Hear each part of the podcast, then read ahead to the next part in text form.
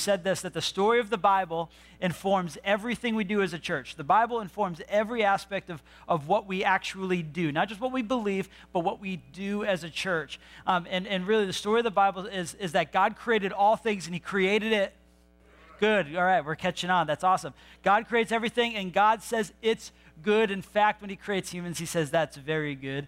Um, and when he, when he creates women, He says perfect. All right, all right, sweet. All right, cool. Anyway, um, it, it, says it is very good, um, and, and just create it declares creation as, as, as his good creation, but sin breaks everything. And he breaks us in three ways. It breaks us personally, where we are now carrying shame and weight to try to be the Lord over our own lives. We're trying to be the creator of everything. God did not give us that job. He's the creator, we're the creation. So, personally, we're now carrying shame and guilt and sin that we would have never done that because we thought it would be a good idea for us to become like God. It breaks us relationally, where that shame, we carry that shame into relationships with us, and we try to get things to uh, kind of orbit around us and, and try to make ourselves feel comfortable. And, and, and really, so we, we see breakdown in relationships and struggle when it comes to the way we relate to each other. Um, and sin broke us culturally, where instead of us serving the world and, and, and participating in the ongoing creation of all things, what we do is we, we are now uh, we're consumers and we extract all the life that we can out of the out of creation instead of serving it. And, and so we, we interact with all three of these aspects in ways where, where, where sin breaks it. But we know that God, in His grace and in His mercy, said that it can't stay like this and sends His Son Jesus to the world to begin a restoration of all things. He wants to restore everything back to the way He originally created the world to be. So He wants to restore everything. So He's restoring us personally, He's restoring us relationally, He's restoring us culturally, He's restoring all things back to His original intention. And so, the, the, really, the question is how is he doing that? Well, he's doing it through the work and life of the church, the local church, through the work and life of the church. You begin to see all these things take place. And, and you see this in Ephesians chapter 1. Um, where, he, where he starts to talk uh, through this. He, he, and he, Paul is talking to the church and says, and he put all things, he, God put all things under Jesus' feet and gave him as head over all things to the church, which is his body, the fullness of him who fills all in all. And so, and so when Jesus ascends to the right hand of God, he leaves his church to be the fullness of Christ on earth and really begin to see all the work come out um, that he originally intended. In fact, Jesus says, says to his followers, You will do these things and more um, as you begin to follow me and pursue the restoration of all things in the world. And so this, is so we're stuck right now as a church. We're stuck in this, uh, uh, in this, in this tension between who we were because, uh, because of sin and who we are now because of Christ. And so that's really the discipleship journey is, is, is the journey from who I was to who I am. And, and so we begin to see the work of the church taking place. So, so, then the question is what does a church have to actually do to see lives changed by Christ? If, if Jesus is changing lives through the work of the church, what do we actually have to do? And that's where Acts chapter 2 comes into play um, for us. And so go to Acts 2, verse 42. That's 907 uh, on the right there, page 40, uh, verse 42. It says this, and, and all the believers devoted themselves to the apostles' teaching and to the fellowship and to sharing in meals, including the Lord's Supper and to prayer. A deep sense of awe came over them all, and the apostles performed many miraculous signs and wonders. And all the believers met together in one place, shared everything they had. They sold their property and possessions and shared the money with those in need. They worshiped together to, uh, at the temple each day, met in homes for the Lord's Supper, and shared their meals with great joy and generosity all the while praising God and enjoying the goodwill of all people. And each day the Lord added to their fellowship those who were being saved. And so, if you were to take all of those activities, really, it's just a summary of everything the early church did and just throw them on a screen, you'd see this here. They said they devoted themselves um, to teaching, prayer, attendance, joy, fellowship, belief, bread, common, vision, steward, gifts, favor. And the Lord added to their number daily, and the church said, I'm tired. Because that's a lot right? But, but the fact is this that the church can't be about one of these things and not about the others. It can't just be about four of these things and not about the others. Really, God laid all of these out for us to participate in. We devote ourselves, and the Lord adds. We devote ourselves, and the Lord adds daily to those he is saving. And so um, for us, the way we split this up is in three ways is in, is in worship, community, and mission. Those activities, they kind of they kind of summarize nicely into these three groups here um, for us, the way we kind of live them out. And so our worship is the alignment of our hearts with God's heart. We want to we want to pursue creation, the creator, not the creation. We want to become more like Christ. And so we do that through teaching, prayer, attendance, and joy. Last week I talked about that um, uh, for at length, so you can go back and listen to that um, on our podcast or online. Um, today we're going to be talking about community, and then next week we're going to be talking about mission. And, and I'd really say if, if you uh, uh, if you could come to any, I'd come next week because we're going to be really laying out some some pretty fun stuff for us as we move into 2018 together as a church. And so again, Acts 2 says they devoted themselves, and the Lord added. They devoted themselves, and the Lord adds. And so, when you move through these three things, you begin to see a change take place in your heart, in the church's heart, and as, our, and, and as, a, as a collective heart as we begin to serve the world that we love. Um, and so, we, the way, again, the way we split it up is, is here uh, the journey from who I was to who I am. Uh, we move through worship, community, and mission. Um, uh, for worship, it's gatherings. For community, it's groups.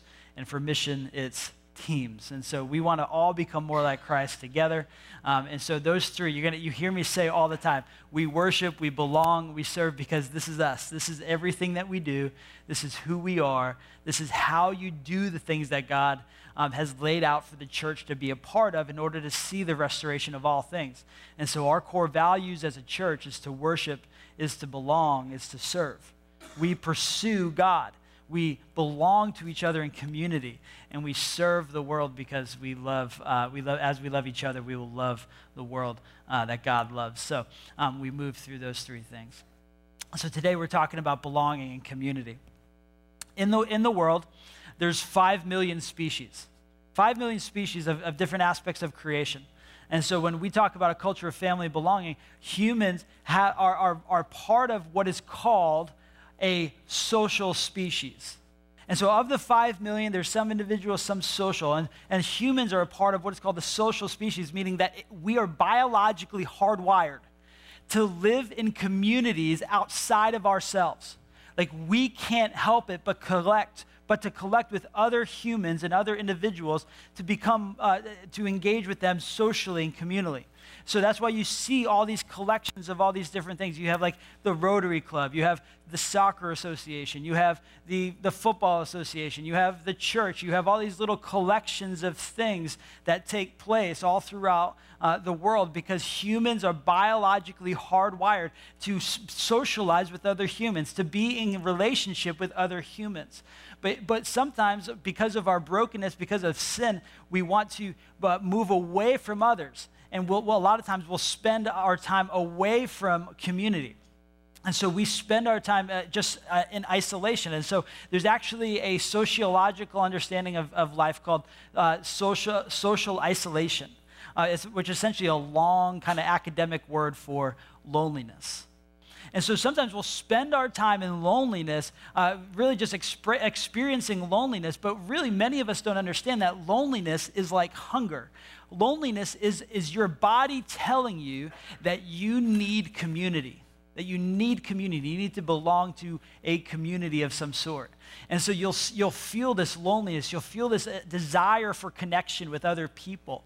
Um, and, but many times, if we don't act upon that, what we do is we, we move ourselves into further, further, and further into isolation.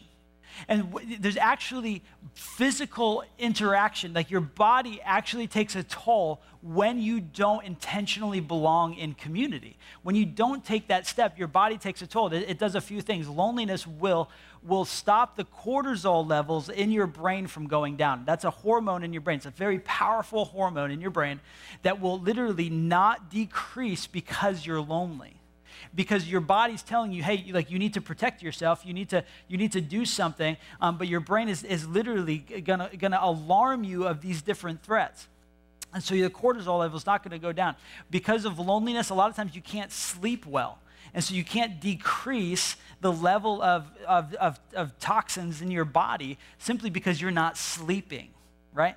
And so you have all of these interactions, like, like, loneliness will take a physical toll. And in fact, many times in, so, in senior citizens, they will, tie, they will tie death with loneliness when they find themselves isolated for prolonged periods of time. And so your body and social and social, um, uh, your body is like literally looking as, a social species, looking for community. Sometimes we spend too much time in, in, in isolation and, and loneliness, and it literally begins to affect our bodies. All the way to the point, if you don't do something, there's this thing called social preservation. Social preservation, where literally your body will put yourself in a major uh, major awareness of threat all the time. You won't even be able to empathize with people appro- appropriately because you will constantly be on the search for threats. This, this, is, a, this is a perfect example of it. Is look at this, this school of fish um, maybe if you've been here for a few years, you've seen me show this before. Um, but this school of fish, there's literally thousands of schools of fish. What they're doing is they're making themselves bigger so that they can protect themselves from prey.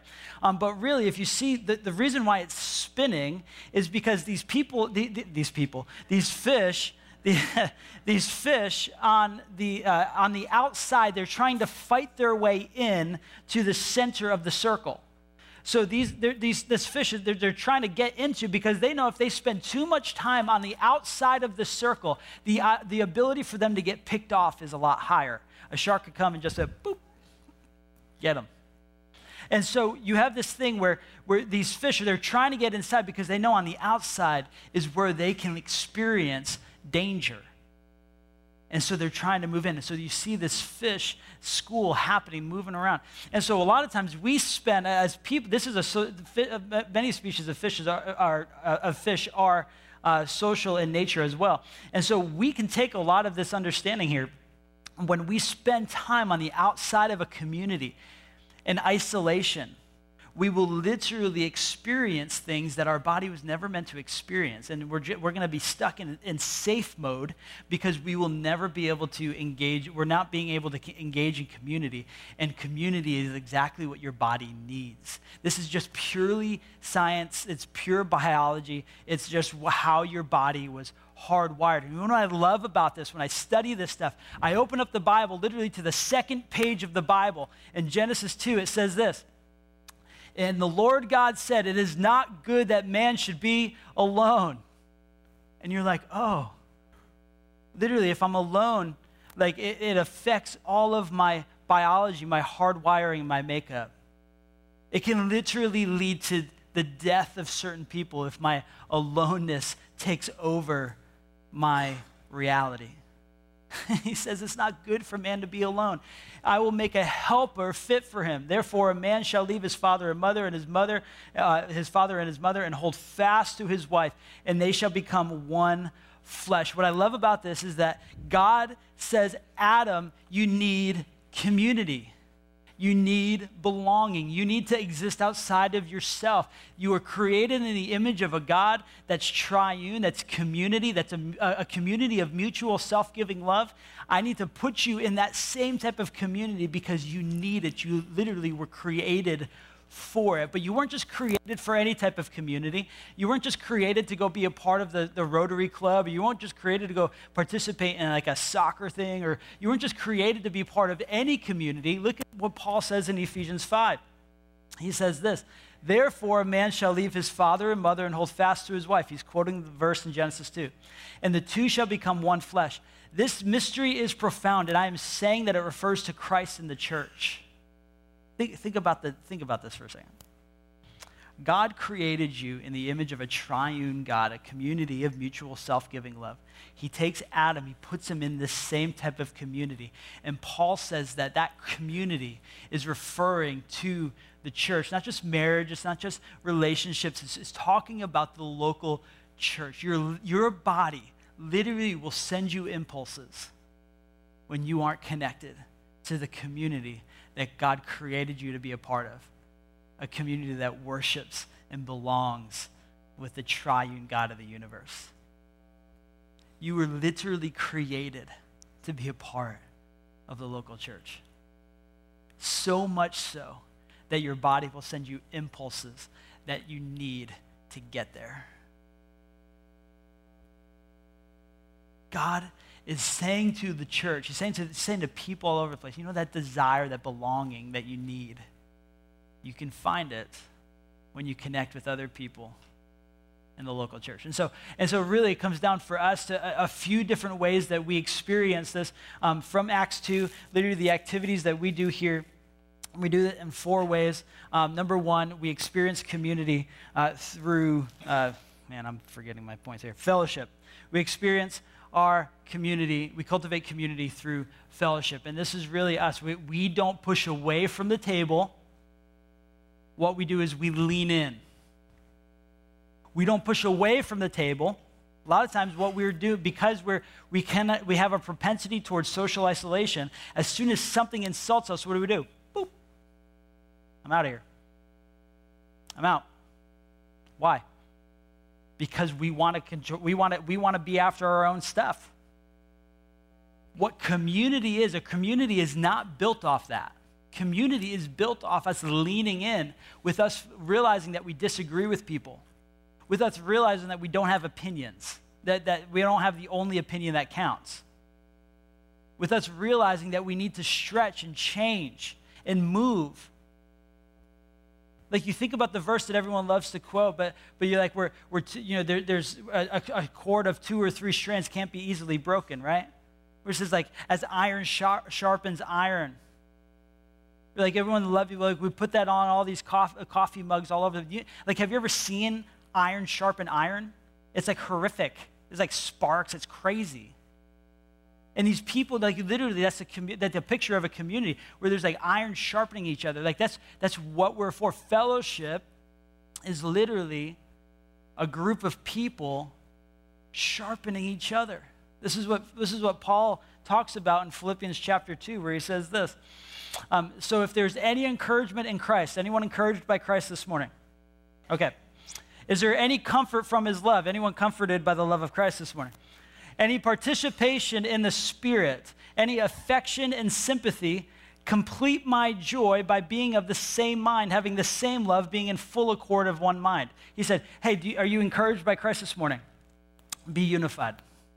Be unified. Engage in fellowship with each other. Do nothing from selfish ambition or conceit, but in humility count others more significant than yourselves. You know where the, the place, the, local, the, the, the any place that should be f- like just full of people saying, no, you go first? Like, you know that awkward, like, that moment when you're walking into, like, a store and you open the door and, like, someone's supposed to, like, the, like, cultural rules, you're supposed to just walk in when someone opens the door for you, but they go, no, you go. You're like, No, I opened the door for you. Like, you go. No, no, you go. No, no, you go. That's fine. No, you go. That's cool. No, that's cool. Does that, does that ever happen to anybody on the road? On the road? When you're pulling out of the side street, right? You're pulling out of the side street, like you're the one, you definitely don't have the right of way, but that person is like blocking traffic for a mile and a half to let you out. But then the other person is come, like this lane is coming, that guy won't go, this lane keeps going, you're stuck, and it's just pure traffic chaos for the matter of 30 seconds. That literally makes me die slow deaths, right? Like I have such such difficult time with that. Like that is, if there's any better picture for a local church to say, hey, you go first. No, you go first. No, you go first. No, you go first. No, you go first. Why? Because we are actually putting the interests of others above ourselves. Can you imagine what a community of people who said that is what I'm all about actually did? Like I don't I don't know if I've ever seen that in my lifetime. To have hundreds of people all connected in the local church say, "No, no, no, you go first. Oh no, you like it loud? That's cool. Oh, you like it quiet? All right, cool. No, let's do that. Oh, you oh oh like you like you like that that style? All right, cool. That's cool. Well, I like this style. All right, great. That's awesome. Let's do it that way. Like, what if we like fought over serving each other? Like, no, no, no. Let me outdo you in showing honor. Like, let me do that for you. Like, what if we did that for each other? Do you imagine what we would like? I don't, I don't. Who doesn't want to be a part of a community where they say, "Hey, well, how, like, how do we be a part of what you're about?" Fellowship We don't push away from the table because what we're doing, it, it's the difference between this. Are you dating or are you married to the church? Are you dating churches? Like, ah, cool, you know, I'll, I'll just date you for four years. But the moment you do something that, I already told you a few weeks ago, give us a few weeks. Odds are we're going to disappoint you. Why? Because we're humans, right? We disappoint each other. That's kind of like what happened with sin. Like, that's how it works. But are you dating the church? Or are you married to the church? When there's a covenant of people engaging with each other, you work through the thing that just doesn't feel good. You just, oh, God, how do we move through that? How do we move through that together? How do we move through that? But you know what a lot of times happens in churches? I'm royally upset about something, and I stay royally upset because I don't engage in any conversation, and then in a year I leave. That's how that works. That, like, that's how church dynamics work for some reason. Why? Because we've never actually dealt with this, I think, as, as Christians. We've, we've, we've built an entire system many times on the fact that we need to have it all together. Our life needs to look perfect. I can't possibly be struggling with anything. And then the moment I do, I got to leave because everyone else is perfect. I don't fit in. But here's the deal everyone's jacked up. Everybody. Raise your hand if you're jacked up. Come on, let's do it. Yep, we're all messed up. We're all messed up.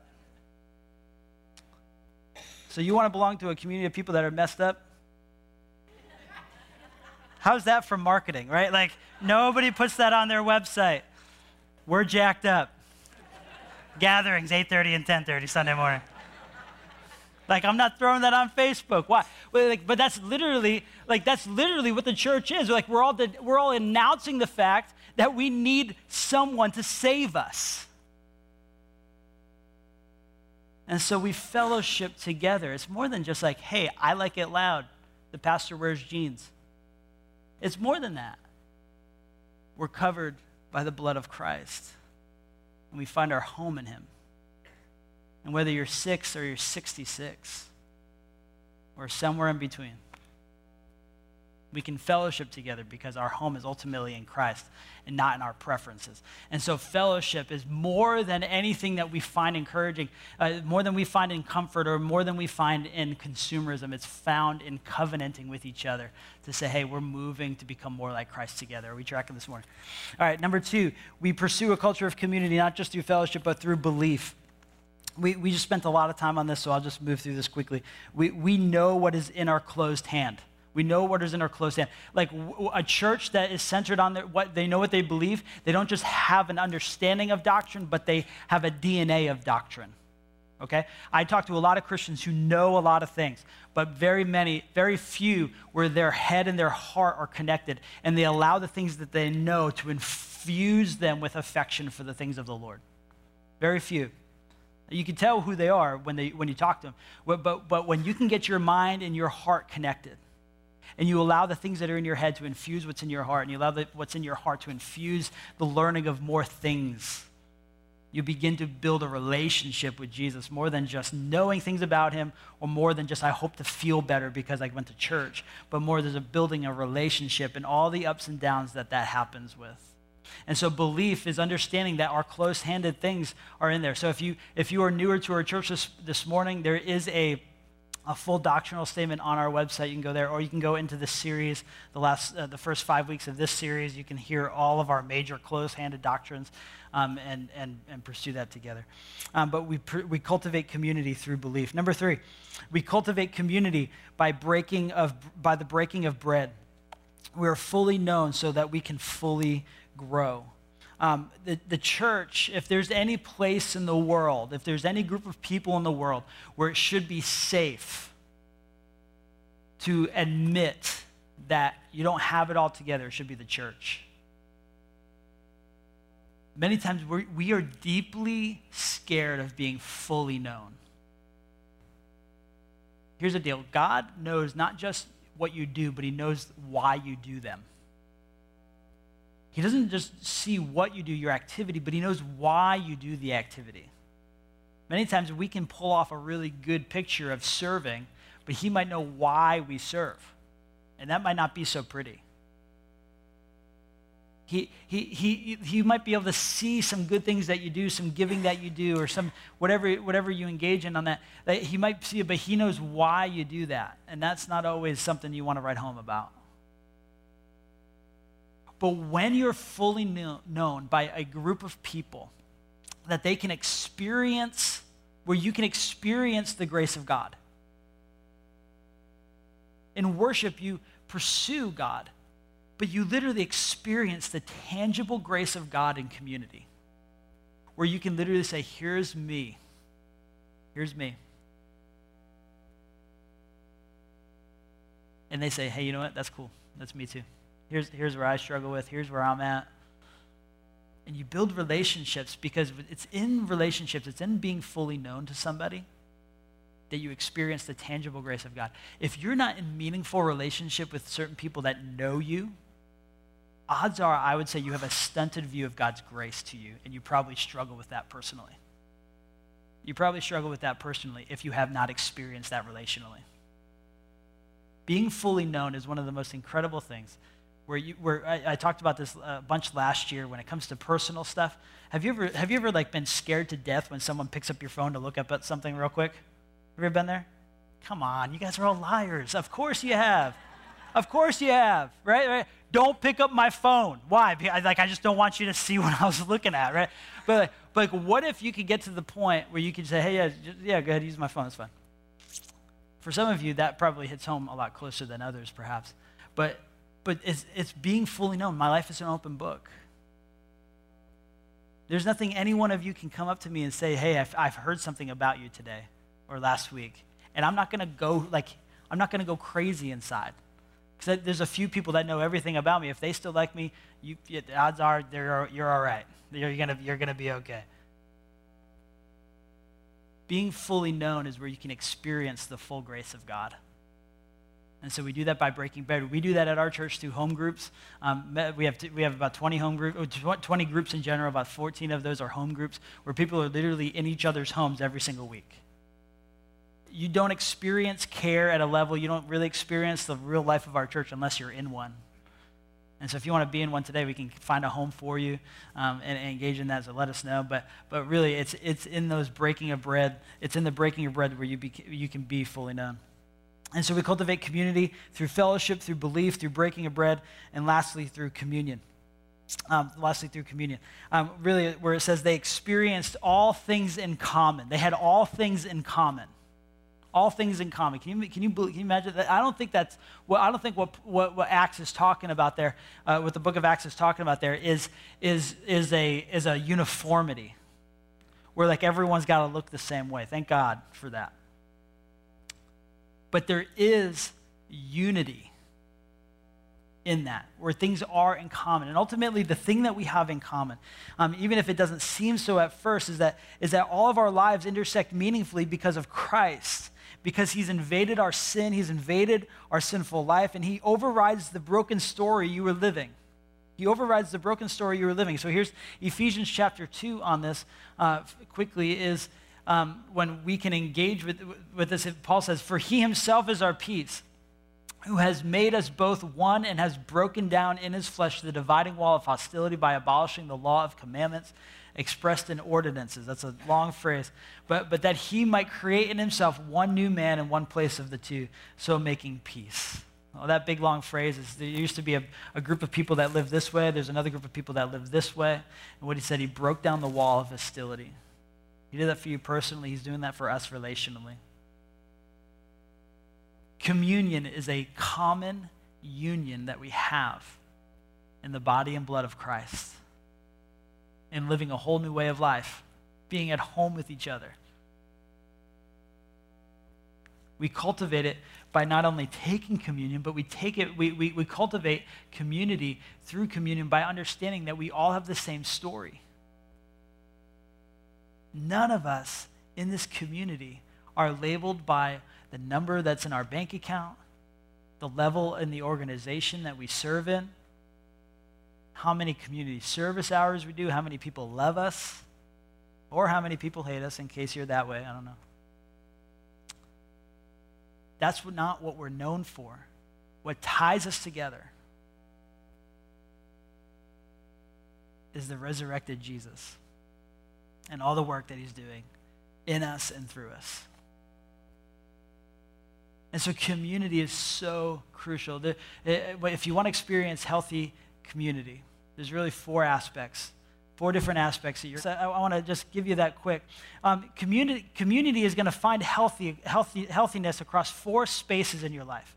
There's public space, there's social space, there's personal space, and then there's intimate space public space is a, is a gathering of some sort around a common cause. So, a New England Patriots game, for instance. You go to a game, everyone's gathered around the Patriots, uh, the whole idea of football, all that sort of stuff. You go there, if you're a guy that's just sitting there like this, and they score a touchdown, if you've ever been there, you know exactly what happens. They yell at you, man. Like they're like upset. Like you don't know anything about these people, but you're expected to like bear, like, you know, bump chests and high five and do all this. You're expected to go crazy because that's a, a public gathering in that there's social gathering. Uh, there's social space where, um, f- so for us, our public space is really this weekend gathering where, where you guys might not know each other. Maybe this side doesn't know this side. People from th- that, this side don't know that side.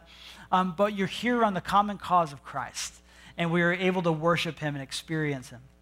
Um, then you have social space. Um, where you begin to learn different facts about each other and different points about who you are um, and where you're from, and maybe some stuff about your life, some snapshots about your life social space that allows you to build friendships and start these relationships. For us, it's, it's the cafe and, and maybe our mid-sized men's and women's and our, maybe our serving spaces. Um, you begin to see this stuff. And I'd really challenge you on this one here is, is sometimes, right, like right now especially, we're seeing this real movement where like people will come gather and then they leave.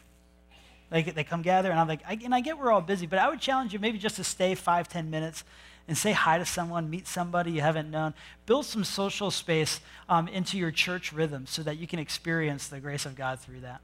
Um, you have personal space, uh, which is this is really where you're starting to, to meet each other on a, on a major level. You're starting to be able to make eye contact for longer periods of time, um, and you're just comfortable in each other's presence. There might be one or two families there. Um, but for us, this is our group section. You experience this personal community in our home groups. Um, and it's, it's really important that we get to there. Uh, right, we typically have a good engagement with that. 60 to 70% of our church are engaged in home groups. And that's really where the primary amount of our life um, as a church is experienced. And so if you're not in one, you, you, you, need to get in one because that's really where we're engaging with major relationships in our church. Um, if you want to do that, you can see us at the connections desk. And then lastly, there's intimate space. This is really shared with only a couple people in your life. But for us, that's where our care comes into play, where you might be one on one or, or two on one, where it comes to some major, need, some, some major needs of healing or health in your life at some point. But intimate space is really where we're engaging that. And so we want to foster these things all throughout this community because that's exactly what we were created to do you know, there's multiple schools of fish. I didn't know this um, up until this week, and I, you know, it's pretty geeky, so bear with me if that's okay. Um, it, but, but there's multiple schools of fish.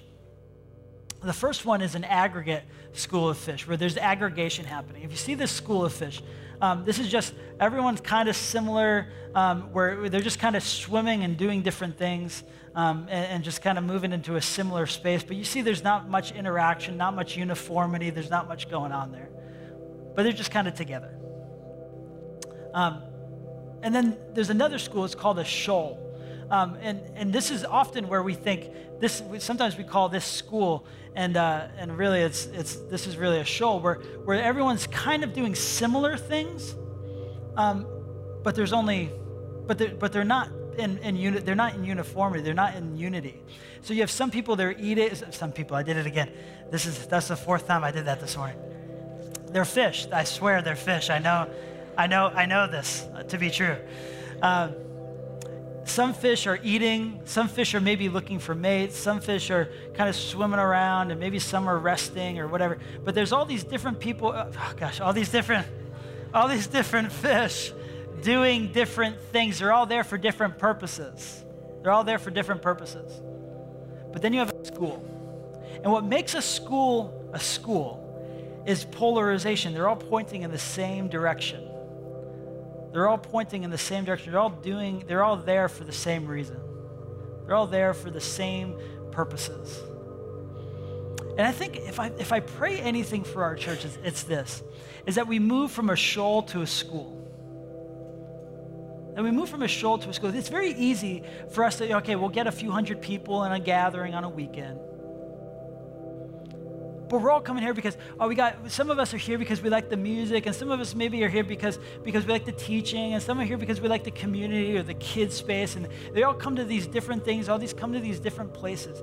But really what makes a community beautiful, really you take a school of fish, and when, if you do some research, you look at some different schools, they become beautiful when they're all pointing in the same direction. And our church exists for one thing, is to see lives changed by Christ. That's it. If we can all polarize to that, if we can all point to that and say, you know what, I'm going to take all of my preferences, all the ways that I think church should be, all these different things, I'm going to lay that at the foot of the cross because I think what God wants me to do is be a part of a restoration plan where we can begin to see people changed in multiple different facets personally, relationally, culturally, all these different ways. We can see people changed and we become a school where people really find real safety. They find real experiences of worship. They find real change and real like and like measurable change as they as they engage with our mission. We can take this church, this local church, and make it about something much more than just preferences, but we can make it about people needing to meet Christ. What would a church look like? A community.